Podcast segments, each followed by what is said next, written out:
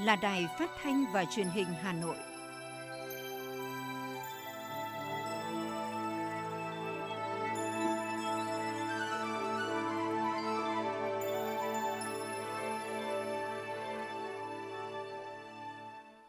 Thưa quý vị và các bạn, bây giờ là chương trình thời sự của Đài Phát thanh và Truyền hình Hà Nội đang được phát trực tiếp trên sóng FM tần số 90 MHz. Tối nay thứ năm, ngày 12 tháng 8 năm 2021 có những nội dung chính sau đây.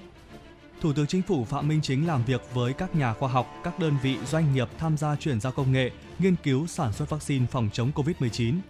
35.000 lượt truy cập trong ngày mua sắm trực tuyến ASEAN 2021. Viện Hàn Lâm Khoa học và Công nghệ Việt Nam yêu cầu công ty Vinh Gia đổi tên sản phẩm Vipdovir Phần tin thế giới với những tin đáng chú ý, Hội đồng Bảo an Liên Hợp Quốc tìm cách đảm bảo an ninh cho hoạt động cứu trợ nhân đạo. Taliban đã chiếm được thành phố chiến lược Ghani của Afghanistan. New Zealand đặt mục tiêu mở cửa trở lại vào năm tới. Sau đây là nội dung chi tiết sẽ có trong chương trình. Thưa quý vị và các bạn, sáng nay tại trụ sở chính phủ, Thủ tướng Chính phủ Phạm Minh Chính đã có cuộc làm việc với các nhà khoa học, các đơn vị doanh nghiệp tham gia chuyển giao công nghệ nghiên cứu sản xuất vaccine phòng chống COVID-19 để tiếp tục tháo gỡ khó khăn, vướng mắc, thúc đẩy công tác này. Tại cuộc họp, Bộ Y tế và các bên liên quan đã báo cáo cụ thể về tình hình, tiến độ, kết quả chuyển giao công nghệ, nghiên cứu, thử nghiệm, sản xuất vaccine phòng COVID-19 trong nước. Kết luận cuộc họp, Thủ tướng Phạm Minh Chính đánh giá tất cả các ý kiến tại cuộc họp đều rất tâm huyết, trách nhiệm, thể hiện quyết tâm cao phải nghiên cứu, chuyển giao, sản xuất được vaccine tại Việt Nam sớm nhất có thể. Các đại biểu cũng thống nhất tinh thần tất cả vì sức khỏe, tính mạng của người dân, đặt lợi ích quốc gia dân tộc lên trên hết. Trước hết, trên tinh thần kịp thời, an toàn, hiệu quả, các nhà khoa học, nhà quản lý, nhà sản xuất phải vào cuộc hết sức khẩn trương, rút gọn tối đa quy trình, thủ tục hành chính, nhưng về mặt chuyên môn, khoa học phải chặt chẽ, đầy đủ hồ sơ, dục tốc bất đạt. Do đây là lĩnh vực liên quan tới sức khỏe, tính mạng con người, chúng ta phải có trái tim nóng và cái đầu tỉnh táo, không nóng vội, trần trừ hoặc nóng vội đều không được. Thủ tướng nêu rõ ông luôn luôn sẵn sàng làm việc ngày đêm sớm tối với các cơ quan liên quan, nhưng về chuyên môn khoa học thì dứt khoát phải do các cơ quan chuyên môn khoa học có thẩm quyền đánh giá. Hai yêu cầu cốt lõi đã được nêu rất rõ trong nghị quyết 86 là phải bảo đảm tính an toàn và hiệu quả, hiệu quả điều trị của thuốc, hiệu quả bảo vệ của vaccine dựa trên dữ liệu về tính sinh miễn dịch của vaccine. Về nhiệm vụ cụ thể, Thủ tướng đề nghị Bộ Y tế, Bộ Khoa học và Công nghệ, các bộ có liên quan, các hội đồng cùng sắn tay áo vào cuộc, hướng dẫn về quy trình thủ tục để các đơn vị đang tiến hành nghiên cứu, chuyển giao công nghệ, thử nghiệm, sản xuất vaccine, thuốc và các trang thiết bị, vật tư y tế như kit xét nghiệm đáp ứng ngay, không để vì thủ tục hành chính mà ách tắc công việc. Thực hiện nghiêm giãn cách, phát huy mạnh hơn tinh thần tự quản của người dân từ mỗi địa bàn dân cư, không để ngoài chặt trong lòng – Ủy viên Ban Thường vụ Thành ủy, Chủ tịch Ủy ban Mặt trận Tổ quốc thành phố Nguyễn Lan Hương đã nhấn mạnh yêu cầu này khi về kiểm tra công tác phòng chống dịch COVID-19 tại quận Tây Hồ chiều nay. Đánh giá cao nỗ lực triển khai quyết liệt, hiệu quả các biện pháp phòng chống dịch COVID-19, đồng chí Nguyễn Lan Hương cho rằng vai trò hệ thống chính trị quận tiếp tục được khẳng định, chủ động các phương án xử lý tình huống phát sinh, đảm bảo rõ người rõ việc, nhấn mạnh yêu cầu tiếp tục quán triệt sâu sắc toàn diện lời kêu gọi của Tổng Bí thư toàn dân đoàn kết chống dịch và chỉ đạo của Bí thư Thành ủy Hà Nội chống dịch thực chất hiệu quả, không để ngoài chặt trong lòng. Đồng chí Nguyễn Lan Hương đề nghị Tây Hồ làm tốt hơn nữa công tác tuyên truyền, kiểm tra giám sát, thực hiện giãn cách nghiêm túc, phát huy tối đa trách nhiệm làm chủ của người dân từ mỗi ngõ phố, chung cư xanh. Đối với việc chi trả hỗ trợ theo nghị quyết 68 của chính phủ và quyết định 3642 của thành phố tiếp tục đẩy nhanh hơn, đảm bảo đúng đối tượng, không để sót hay trục lợi chính sách. Ngày hôm nay, huyện Đông Anh bắt đầu triển khai phương án ba tại chỗ với các doanh nghiệp, đồng thời đẩy mạnh công tác phòng chống dịch trên địa bàn. Đây được coi là giải pháp quyết liệt của huyện nhằm bóc tách F0 ra khỏi cộng đồng, truy vết triệt để F1, khoanh vùng và giảm vùng đỏ, vùng có dịch, không để phát sinh chùm ca bệnh mới, phân đấu kiểm soát dịch bệnh trước ngày 25 tháng 8 năm 2021. Chủ tịch Ủy ban nhân dân huyện Đông Anh Nguyễn Xuân Linh thẳng thắn thừa nhận Mặc dù triển khai đồng bộ nhiều giải pháp với tinh thần khẩn trương và quyết tâm cao, song dịch COVID-19 lần này diễn biến rất phức tạp, nên thời gian qua trên địa bàn huyện vẫn ghi nhận các ca bệnh F0. Để siết chặt quản lý, đặc biệt bóc tách F0 ra khỏi cộng đồng, truy vết triệt để F1, khoanh vùng và giảm vùng đỏ, vùng có dịch. Không để phát sinh chùm ca bệnh mới theo thông báo số 452 ngày 10 tháng 8 năm 2021 của Văn phòng Thành ủy Hà Nội, huyện Đông Anh đã có thông báo số 3887 ngày 9 tháng 8 năm 2021 yêu cầu toàn bộ các doanh nghiệp, cơ sở sản xuất trên địa bàn thực hiện phương án sản xuất an toàn ba tại chỗ, sản xuất, ăn uống, nghỉ ngơi tại chỗ hoặc một cung đường hai điểm đến. Và ngày hôm nay, huyện bắt đầu triển khai phương án ba tại chỗ đối với các doanh nghiệp, cơ quan trên địa bàn. Hôm nay, các quận, huyện, thị xã tiếp tục đẩy nhanh tiến độ lấy mẫu xét nghiệm SARS-CoV-2 cho đối tượng nguy cơ và khu vực nguy cơ. Theo báo cáo của Trung tâm Kiểm soát Bệnh tật CDC Hà Nội, tính đến 12 giờ ngày hôm nay, thành phố đã lấy được thêm 24.092 mẫu. Như vậy, tính từ ngày 10 tháng 8 cho đến nay, thành phố đã lấy được 202.016 mẫu, qua đó đã phát hiện 15 mẫu dương tính với SARS-CoV-2 tại 3 quận, huyện Đống Đa, 11, Thanh Trì, 3 và Hoàng Mai 1. Ngoài ra có 84.378 mẫu có kết quả âm tính, số mẫu còn lại đang chờ kết quả. Trong 15 mẫu dương tính này, có 8 mẫu đã được công bố vào ngày hôm qua, 7 mẫu dương tính ngày hôm nay được phát hiện tại quận Đống Đa qua lấy mẫu xét nghiệm tại các khu vực nguy cơ. Theo CDC Hà Nội, theo kế hoạch trước mắt, thành phố triển khai lấy khoảng 300.000 mẫu xét nghiệm SARS-CoV-2 tại 30 quận, huyện, thị xã, trong đó có 186.000 mẫu tại khu vực nguy cơ, 114.000 mẫu là đối tượng nguy cơ. Ban Tôn giáo thành phố Hà Nội đã ban hành văn bản về việc tổ chức hoạt động trong dịp lễ Vu Lan Phật lịch 2565 dương lịch năm 2021. Văn bản nêu rõ lễ Vu Lan hàng năm là một trong những ngày lễ quan trọng của Giáo hội Phật giáo Việt Nam nhằm báo hiếu tri ân cha mẹ sinh thành, qua đó thể hiện tinh thần từ bi hỷ xả của giáo lý Phật giáo trong việc yêu thương muôn loài. Lễ Vu Lan năm nay diễn ra theo chương trình Phật sự của Giáo hội Phật giáo Việt Nam trong bối cảnh đại dịch COVID-19 diễn biến phức tạp ở nhiều tỉnh, thành phố tại Việt Nam. Trong đó có thủ đô Hà Nội đang thực hiện giãn cách xã hội theo chỉ thị số 17 ngày 23 tháng 7 năm 2021 của Chủ tịch Ủy ban nhân dân thành phố. Vì thế, Ban Tôn giáo thành phố Hà Nội đề nghị Ủy ban nhân dân các quận, huyện, thị xã quan tâm chỉ đạo và hướng dẫn các đơn vị có liên quan tại địa phương căn cứ tình hình dịch COVID-19 ở địa phương để tổ chức các hoạt động nhân mùa Vu Lan phù hợp với truyền thống Phật giáo, bảo đảm các quy định về phòng chống dịch COVID-19, trong đó khuyến khích việc ứng dụng công nghệ thông tin mạng Internet để thực hiện các nghi lễ tôn giáo, thuyết giảng bằng hình thức trực tuyến. Người tham gia thực hiện nghi lễ là tăng ni thường trú tạm trú tại cơ sở tự viện. Ngày hôm nay, Bộ Giáo dục và Đào tạo tổ chức hội nghị tổng kết năm học 2020-2021, triển khai nhiệm vụ năm học 2021-2022 theo hình thức trực tuyến đối với giáo dục tiểu học – Năm học 2021-2022, Bộ Giáo dục và Đào tạo tập trung các điều kiện để thực hiện hiệu quả chương trình giáo dục phổ thông năm 2018 đối với lớp 1, lớp 2 và chương trình giáo dục phổ thông hiện hành cho học sinh từ lớp 3 đến lớp 5 đồng thời tăng cường giả soát dự báo quy mô phát triển giáo dục và bố trí quỹ đất để xây dựng trường, điểm trường, lớp học, khắc phục tình trạng trường lớp có quy mô lớp học và sĩ số học sinh vượt quá quy định. Trước diễn biến phức tạp của dịch COVID-19, Bộ Giáo dục và Đào tạo đề nghị các cơ sở giáo dục tiểu học tập trung đa dạng hóa các hình thức tổ chức dạy học để ứng phó với mọi tình huống của dịch, chủ động có các phương án kịch bản cụ thể để tổ chức dạy học phù hợp, tổ chức xây dựng kho học liệu điện tử để sẵn sàng cho việc tổ chức dạy học trực tuyến, dạy học qua truyền hình khi dịch diễn biến phức tạp, đảm bảo để học sinh không bị gián đoạn việc học tập. Ngày hôm nay, Bộ Lao động Thương binh và Xã hội phối hợp với Cơ quan Liên Hợp Quốc về Bình đẳng giới và trao quyền cho phụ nữ UN Women và Đại sứ quán Australia tại Việt Nam tổ chức hội nghị trực tuyến tổng kết chiến lược quốc gia về bình đẳng giới giai đoạn 2011-2020 và triển khai chiến lược quốc gia về bình đẳng giới giai đoạn 2021-2030. Phát biểu tại hội nghị, Thứ trưởng Bộ Lao động Thương binh và Xã hội Nguyễn Thị Hà nhấn mạnh, việc thực hiện hiệu quả chiến lược quốc gia về bình đẳng giới giai đoạn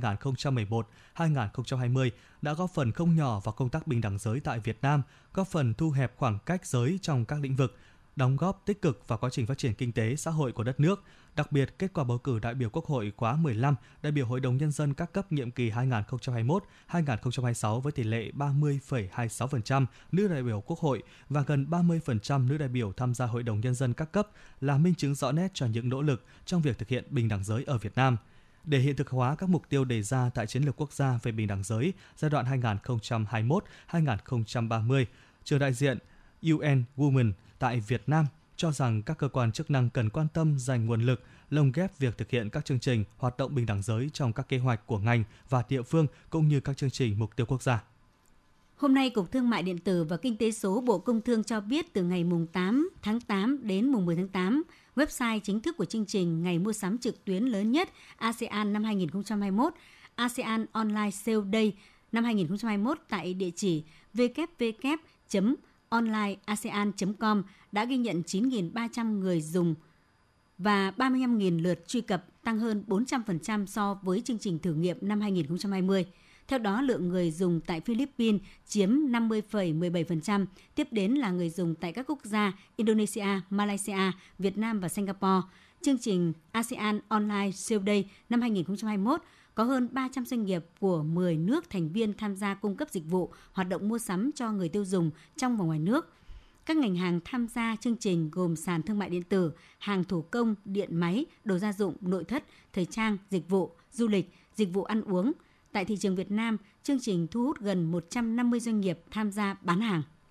Mặc dù Trung Quốc có nhu cầu mì ăn liền cao nhất thế giới, tuy nhiên tốc độ tăng trưởng về tiêu thụ mì ăn liền không cao như Việt Nam. Theo Bộ Công Thương, khi tình hình dịch bệnh tại nhiều nước diễn biến phức tạp, cá biệt có công ty của Việt Nam xuất khẩu mì ăn liền tăng 300%. Hiện phở ăn liền và mì ăn liền hiện Việt Nam đang sản xuất xuất khẩu đến hơn 40 quốc gia trên thế giới. Khảo sát mới nhất của công ty nghiên cứu thị trường Nielsen Việt Nam, tỷ lệ tiêu thụ mì ăn liền trong bối cảnh dịch COVID-19 tăng 67%. Hiện nay, Việt Nam có khoảng 50 công ty sản xuất mì ăn liền cùng các doanh nghiệp sản xuất Việt Nam cũng như thương hiệu quốc tế khác. Điều này vừa tạo nên sự cạnh tranh, vừa mang lại nhiều sự lựa chọn cho người tiêu dùng cả về chủng loại và giá cả.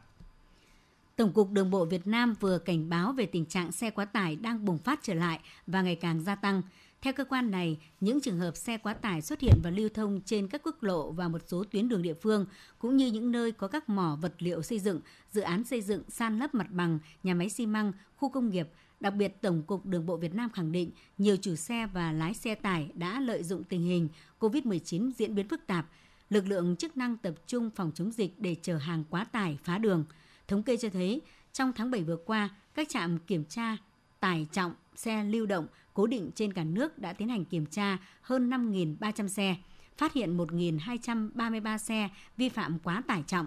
tước 256 giấy phép lái xe, xử phạt nộp kho bạc hơn 7,7 tỷ đồng. Đối chiếu với một tháng trước đó, tháng 6 năm 2021, lực lượng chức năng tiến hành kiểm tra tới hơn 8.000 xe nhưng chỉ phát hiện khoảng 1.000 xe vi phạm.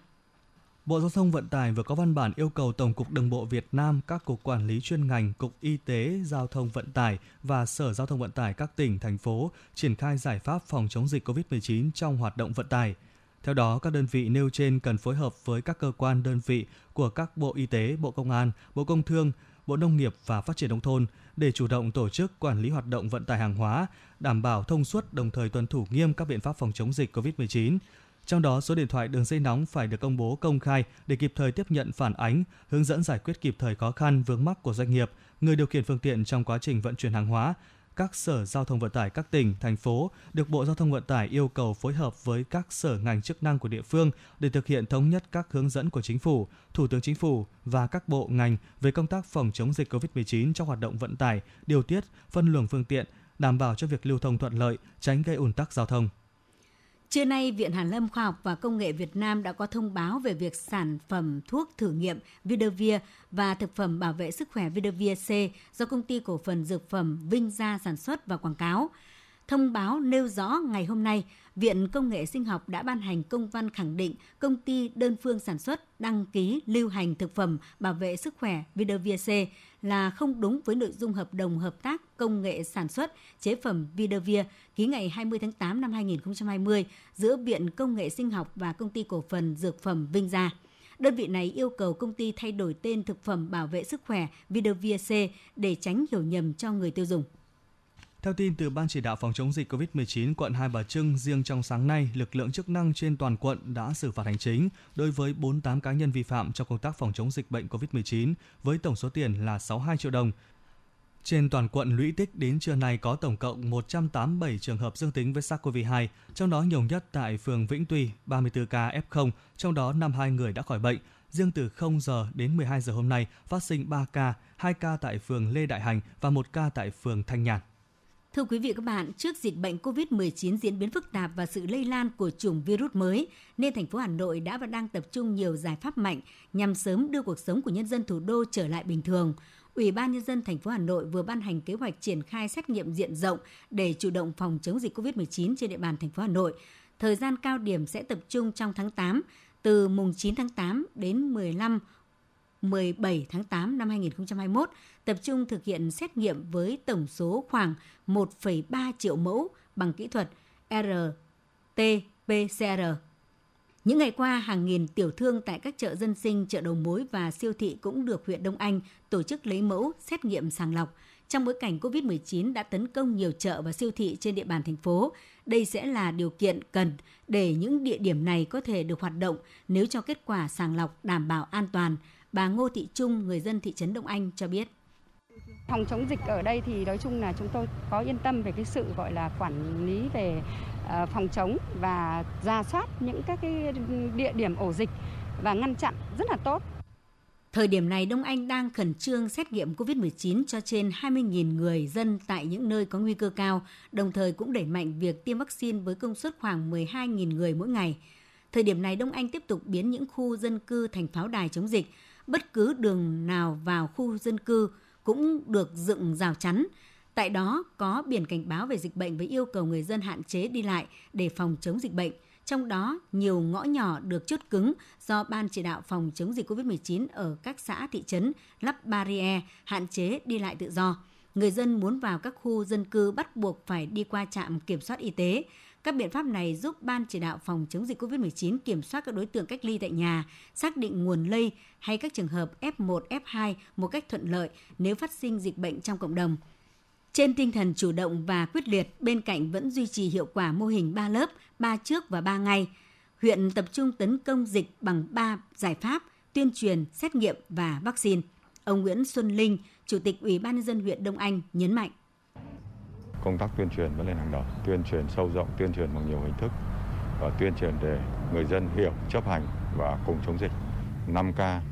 cộng ý thức rồi và vaccine. Đây là một à, giải pháp căn cơ nhất để sớm à, phòng chống và ngăn ngừa được dịch bệnh. Để chủ động khống chế kiểm soát tình hình dịch bệnh COVID-19, nhanh chóng đưa thành phố trở lại trạng thái bình thường mới, Ủy ban nhân dân thành phố xây dựng kế hoạch triển khai xét nghiệm diện rộng trên địa bàn thành phố Hà Nội, mục đích nhằm tập trung mọi nguồn lực, tranh thủ từng phút từng giờ bằng mọi biện pháp tận dụng tối đa thời gian vàng, các ngày giãn cách xã hội, thực hiện xét nghiệm trên diện rộng, đảm bảo an toàn ở mức tối đa, kết hợp với các hoạt động xét nghiệm theo truy vết, đánh giá nguy cơ lây nhiễm để trong thời gian ngắn nhất bóc tách triệt đề F0, kiểm soát không để dịch bệnh lây lan bùng phát. Ông Khổng Minh Tuấn, Phó Giám đốc Trung tâm Kiểm soát Dịch bệnh thành phố Hà Nội nói. Hiện nay thành phố cũng đã có rất nhiều những biện pháp mạnh mẽ cứ đề hơn nữa. Cụ thể là ngành y tế sẽ tham mưu thành phố tiếp tục xét nghiệm diện rộng trên tất cả khu vực nguy cơ hay gọi là những cái vùng đỏ rồi trên tất cả những đối tượng nguy cơ, nghĩa là những cái đối tượng đi lại nhiều, tiếp xúc nhiều, với một lượng trách nhiệm lớn như vậy, chúng ta hy vọng sẽ nhanh chóng bắt được các cái f để bóc tách khỏi cộng đồng. Chúng ta phải song song hai biện pháp. Thứ nhất là phải đẩy nhanh tiến độ tiêm chủng vaccine. Để khi mà vaccine về đến đâu là tiêm ngay đến đó, cùng với đó là điều tra truy vết các F1 khi xuất hiện những F0 nếu bỏ lọt F1 thì đồng nghĩa với việc ca bệnh vẫn lẩn khuất trong cộng đồng đây là hai biện pháp chúng ta phải tiến hành song song chúng ta sẽ đạt được thành công cũng như là sớm đưa thành phố trở lại với tình trạng bình thường Nguyên tắc xét nghiệm là tập trung mọi nguồn lực của thành phố để ưu tiên theo nguyên tắc chính xác, an toàn, hiệu quả tại các khu vực có nguy cơ cao, khu vực phong tỏa, cách ly nhóm đỏ, khu vực có nguy cơ nhóm da cam để trong thời gian nhanh nhất khống chế thu hẹp nhóm đỏ. Các trường hợp có triệu chứng nhiễm virus SARS-CoV-2 như ho, sốt, khó thở, các trường hợp nguy cơ cao di chuyển nhiều nơi, tiếp xúc nhiều người để kịp thời chủ động kiểm soát ngăn chặn dịch bệnh trong thời gian thực hiện giãn cách xã hội, dần đưa cuộc sống trở về trạng thái bình thường mới. Việc xét nghiệm theo hộ gia đình tại nhóm xanh cũng cần được thực hiện nhanh chóng, kịp thời để bảo vệ và dần mở rộng vùng xanh. Sau đợt cao điểm căn cứ diễn biến dịch bệnh, Sở Y tế chỉ đạo đánh giá nguy cơ để tiếp tục triển khai xét nghiệm theo chỉ định dịch tễ. Thưa quý vị, an toàn trong tiêm chủng, an toàn trong phòng chống dịch là nhiệm vụ cấp bách khi triển khai chiến dịch tiêm chủng mở rộng. Tuy nhiên, trước diễn biến phức tạp của dịch COVID-19, Hà Nội liên tiếp ghi nhận ca nhiễm virus SARS-CoV-2 cho cộng đồng, trong đó có ca ghi nhận sau khi đến điểm tiêm. Vậy nguy cơ lây nhiễm COVID-19 trong giai đoạn này như thế nào và chúng ta cần làm gì khi đến điểm tiêm vaccine phòng COVID-19, ghi nhận của phóng viên thời sự. Mới đây, Hà Nội ra thông báo khẩn tìm người đến địa điểm tiêm chủng phòng COVID-19 tại trường Trung học cơ sở trương Vương, quận Hoàn Kiếm vì có liên quan đến một ca F0 ghi nhận qua sàng lọc trong cộng đồng. Theo đó, 60 người đến điểm tiêm chiều ngày 3 tháng 8 đã được yêu cầu cách ly tại nhà. Hiện tất cả các trường hợp đều có kết quả âm tính. Ông Đoàn Văn Việt, Giám đốc Trung tâm Y tế quận Hoàn Kiếm, Hà Nội cho biết. Thì cũng rất mừng là toàn bộ cái số đó đã có kết quả âm tính. Đây cũng là một cái vấn đề mà cần phải nâng cao hơn nữa cái ờ, công tác đảm bảo an toàn trong cái cuộc tiêm chủng. Để đảm bảo phòng dịch tránh nguy cơ lây nhiễm khi tiêm chủng, 7 điểm tiêm trên địa bàn quận Hoàn Kiếm đã phân bổ đối tượng theo giờ, đảm bảo đường đi một chiều tại điểm tiêm, có đánh dấu vị trí đứng, ngồi, hạn chế việc tiếp xúc của từng người khi đến điểm tiêm, đặc biệt là luôn có cán bộ nhắc nhở. Chị Đỗ Thị Thu Hương ở quận Hoàn Kiếm và ông Nguyễn Anh Tuấn ở quận Đống Đa, Hà Nội nói. Tất cả những người đến tiêm nói chung và bản thân tôi nói riêng à, khoảng cách à, giữ tối thiểu là từ 2 đến 3 mét. À, trong khi xếp hàng tiêm thì à, không nói chuyện nhiều. Cái đảm bảo như này thì theo tôi thấy cũng rất là tốt nhưng mà cũng không thể tránh được cái sự đông đúc mặc dù là đã được phân chia giờ theo từng đơn vị một. Đấy, ví dụ như đơn vị của tôi là 9 giờ. Đấy, thì là chúng tôi cũng đúng 9 giờ mới dám đến. Tuy nhiên, tại điểm tiêm trường tiểu học Thịnh Hào, quận Đống Đa, mặc dù được cán bộ y tế nhắc nhở liên tục, nhưng vẫn còn tình trạng không đảm bảo về khoảng cách. Em Nguyễn Thị Linh ở Hà Nội và tiến sĩ bác sĩ Phạm Quang Thái, trưởng khoa kiểm soát bệnh truyền nhiễm, Viện Vệ sinh Dịch tễ Trung ương cho biết thêm. Cái việc giữ khoảng cách là rất quan trọng, nên là mỗi người dân thì cần phải ý thức được điều đó để không lây bệnh cho mình và lây truyền cho người khác. Cái điều cần thiết đây là chúng ta phải có cái sự sàng lọc phân luồng ngay từ đầu liên quan đến chuyện là có đến từ vùng dịch tễ hay không, có đến từ cái khu vực phong tỏa hay không, có đến từ cái chỗ gọi là nguy cơ hay không sau đó là chúng ta đến vấn đề thứ hai là liên quan đến đảm bảo cái an toàn ở tại nơi tiêm đảm bảo về vấn đề phân luồng đảm bảo về vấn đề thực hiện tốt 5K và đảm bảo về vấn đề các cái nguyên tắc đã được Bộ Y tế đưa ra trong cái hướng dẫn điểm tiêm an toàn. Như vậy, việc nâng cao ý thức và thực hiện theo đúng quy định khi tiêm chủng của mỗi người sẽ chung tay góp sức đưa Việt Nam sớm đạt được mục tiêu tiêm chủng vaccine phòng COVID-19, tạo miễn dịch cộng đồng để ngăn ngừa lây nhiễm virus SARS-CoV-2, đẩy lùi đại dịch COVID-19.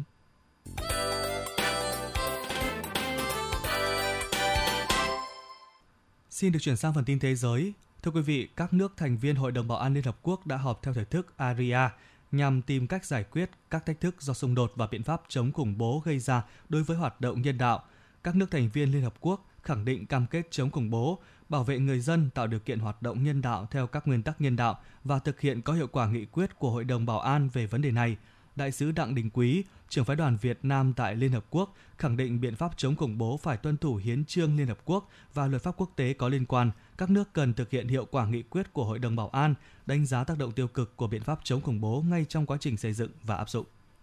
Ngày hôm nay, Taliban đã chiếm được thành phố chiến lược Ghani, chỉ cách thủ đô Kabul của Afghanistan 150 km.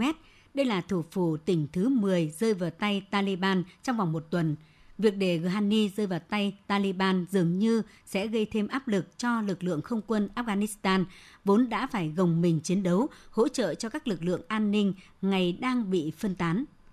Tổng thống Thổ Nhĩ Kỳ Recep Tayyip Erdogan ngày 12 tháng 8 cho biết ông có thể gặp thủ lĩnh của lực lượng Taliban trong nỗ lực cứu vãn hòa bình ở Afghanistan. Thổ Nhĩ Kỳ hiện có binh sĩ đồn trú ở Afghanistan trong khuôn khổ lực lượng tổ chức Hiệp ước Bắc Đại Tây Dương NATO –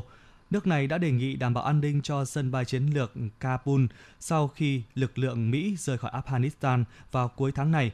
Hiện giới chức Thổ Nhĩ Kỳ và Mỹ đang tiếp tục thảo luận về vấn đề trên. Phía Thổ Nhĩ Kỳ cho biết nước này sẽ đảm bảo an ninh cho sân bay Kabul nếu các điều kiện về ngoại giao, tài chính và hậu cần được đáp ứng. Ngày hôm nay, giới chức Madagascar thông báo Tổng thống nước này Andry Rajoelina đã sa thải tất cả bộ trưởng trong nội các Quyết định được đưa ra vài ngày sau khi ông Zazolina chỉ trích một số quan chức trong chính quyền không hoàn thành nhiệm vụ. Ngoài ra, nhà chức trách cũng vừa chặn đứng âm mưu ám sát nhà lãnh đạo này vào cuối tháng 7 vừa qua. Văn phòng Tổng thống Zazolina không nêu rõ lý do dẫn tới quyết định sa thải toàn bộ nội các trên. Nỗi lo sợ của Tổng thống Pháp Emmanuel Macron về nguy cơ làn sóng dịch COVID-19 thứ tư do biến thể Delta gây ra đã trở thành hiện thực và bắt đầu từ những tỉnh hải ngoại của nước này. Mặc dù đang nghỉ nghỉ hè, ngày hôm qua Tổng thống Macron đã phải triệu tập Hội đồng Bộ trưởng họp bằng cầu truyền hình với sự tham gia của Hội đồng Bảo vệ Sức khỏe Quốc gia để bàn việc ban bố sắc lệnh về tình trạng dịch bệnh khẩn cấp ở Polynesia thuộc Pháp do quần đảo ở Thái Bình Dương này đang phải đối mặt với sự bùng phát của biến thể Delta. Với sự gia tăng mạnh số ca mắc COVID-19 mới gần đây, nhất là số bệnh nhân nặng, hệ thống y tế tại thủ đô Tokyo của Nhật Bản đang có dấu hiệu quá tải. Theo đại diện chính quyền thủ đô Tokyo, số lượng bệnh nhân nhập viện vì mắc COVID-19 trong ngày 11 tháng 8 là 3.677 ca, liên tiếp lập kỷ lục trong 5 ngày liên tiếp, trong đó số ca bệnh nặng cũng tăng cao nhất từ trước đến nay với 197 trường hợp. Trong khi đó, hiện địa phương này chỉ có 5.967 giường bệnh chuyên điều trị cho bệnh nhân COVID-19 và đang cố gắng tăng thêm 400 giường, tổng cộng là 6.406 giường, con số cao nhất kể từ khi dịch COVID-19 bùng phát tại Nhật Bản. Kể từ khi đại dịch bùng phát, Malaysia đã ghi nhận 70 trường hợp phụ nữ mang thai tử vong do COVID-19, trong đó 17 trường hợp tử vong trong tháng 6 vừa qua khi dịch bệnh bắt đầu bùng phát mạnh và trong số này có 15 trường hợp chưa tiêm chủng và hai trường hợp còn lại mới chỉ tiêm một mũi. Trong bối cảnh đó, Bộ Y tế Malaysia đã kêu gọi nhóm đối tượng này đi tiêm vaccine ngừa COVID-19. Nhà chức trách Mỹ ngày hôm qua cũng đã kêu gọi phụ nữ mang thai đi tiêm vaccine ngừa COVID-19, đồng thời khẳng định dữ liệu cho thấy tiêm vaccine không làm tăng nguy cơ xảy thai. Ngày hôm qua, Thủ tướng New Zealand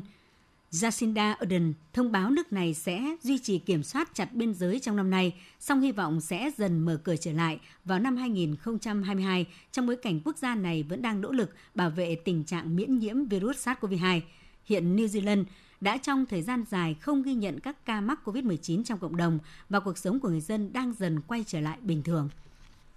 Một nguồn tin từ các cơ quan khẩn cấp Nga cho biết nhà chức trách nước này đang tiến hành điều tra nguyên nhân gây ra vụ tai nạn máy bay trực thăng Mi-8 xảy ra ở vùng Kamchatka vào sáng nay, trong đó tập trung vào vấn đề hỏng động cơ và lỗi phi công. Trước đó, cơ quan khẩn cấp Kamchatka thông báo máy bay trực thăng Mi-8 thuộc sở hữu của công ty hàng không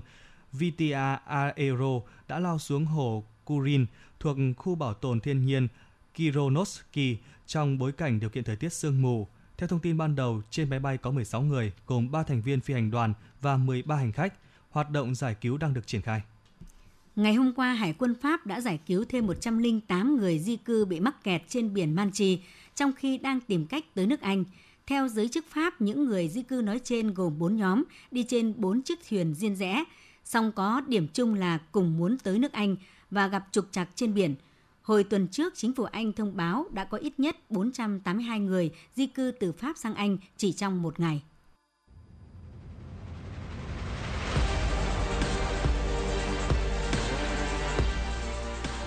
Bản tin thể thao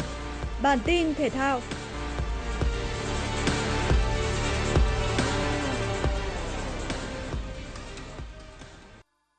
Sáng nay tại giải cờ vua nhanh chớp St. Louis, Kỳ thủ Lê Quang Liêm khởi đầu ngày thi đấu với ván hòa Wesley So khi anh cầm quân đen. Ở ván thứ hai, anh cầm quân trắng đụng độ số 2 thế giới Fabiano Caruana. Quang Liêm đẩy cao tốt cánh vua lên gây sức ép nhưng để thiệt một tốt và sau đó thất bại. Ván cuối cầm quân đen gặp Mame Diaro. Quang Liêm chơi hay và đạt tỷ lệ sai lầm chỉ 5%, tức là mỗi nước đi, trung bình anh mắc sai lầm tương đương với việc mất một quân tốt chỉ 5% còn tỷ lệ sai lầm của kỳ thủ số 1 Azerbaijan lên tới 88%. Quang Liêm tận dụng triệt để sai lầm của Mame Diaro để tấn công thành khi hai bên nhập thành trái chiều. Ván đấu kết thúc chỉ sau 23 nước cờ. Do mỗi ván thắng cờ nhanh được 2 điểm, hòa 1 điểm, thua 0 điểm nên Quang Liêm kiếm được 3 điểm sau 3 ván. Anh cùng đứng thứ 5 với Mame Diaro và Richard Rapport. Dẫn đầu đang là hai kỳ thủ người Mỹ cùng được 5 điểm,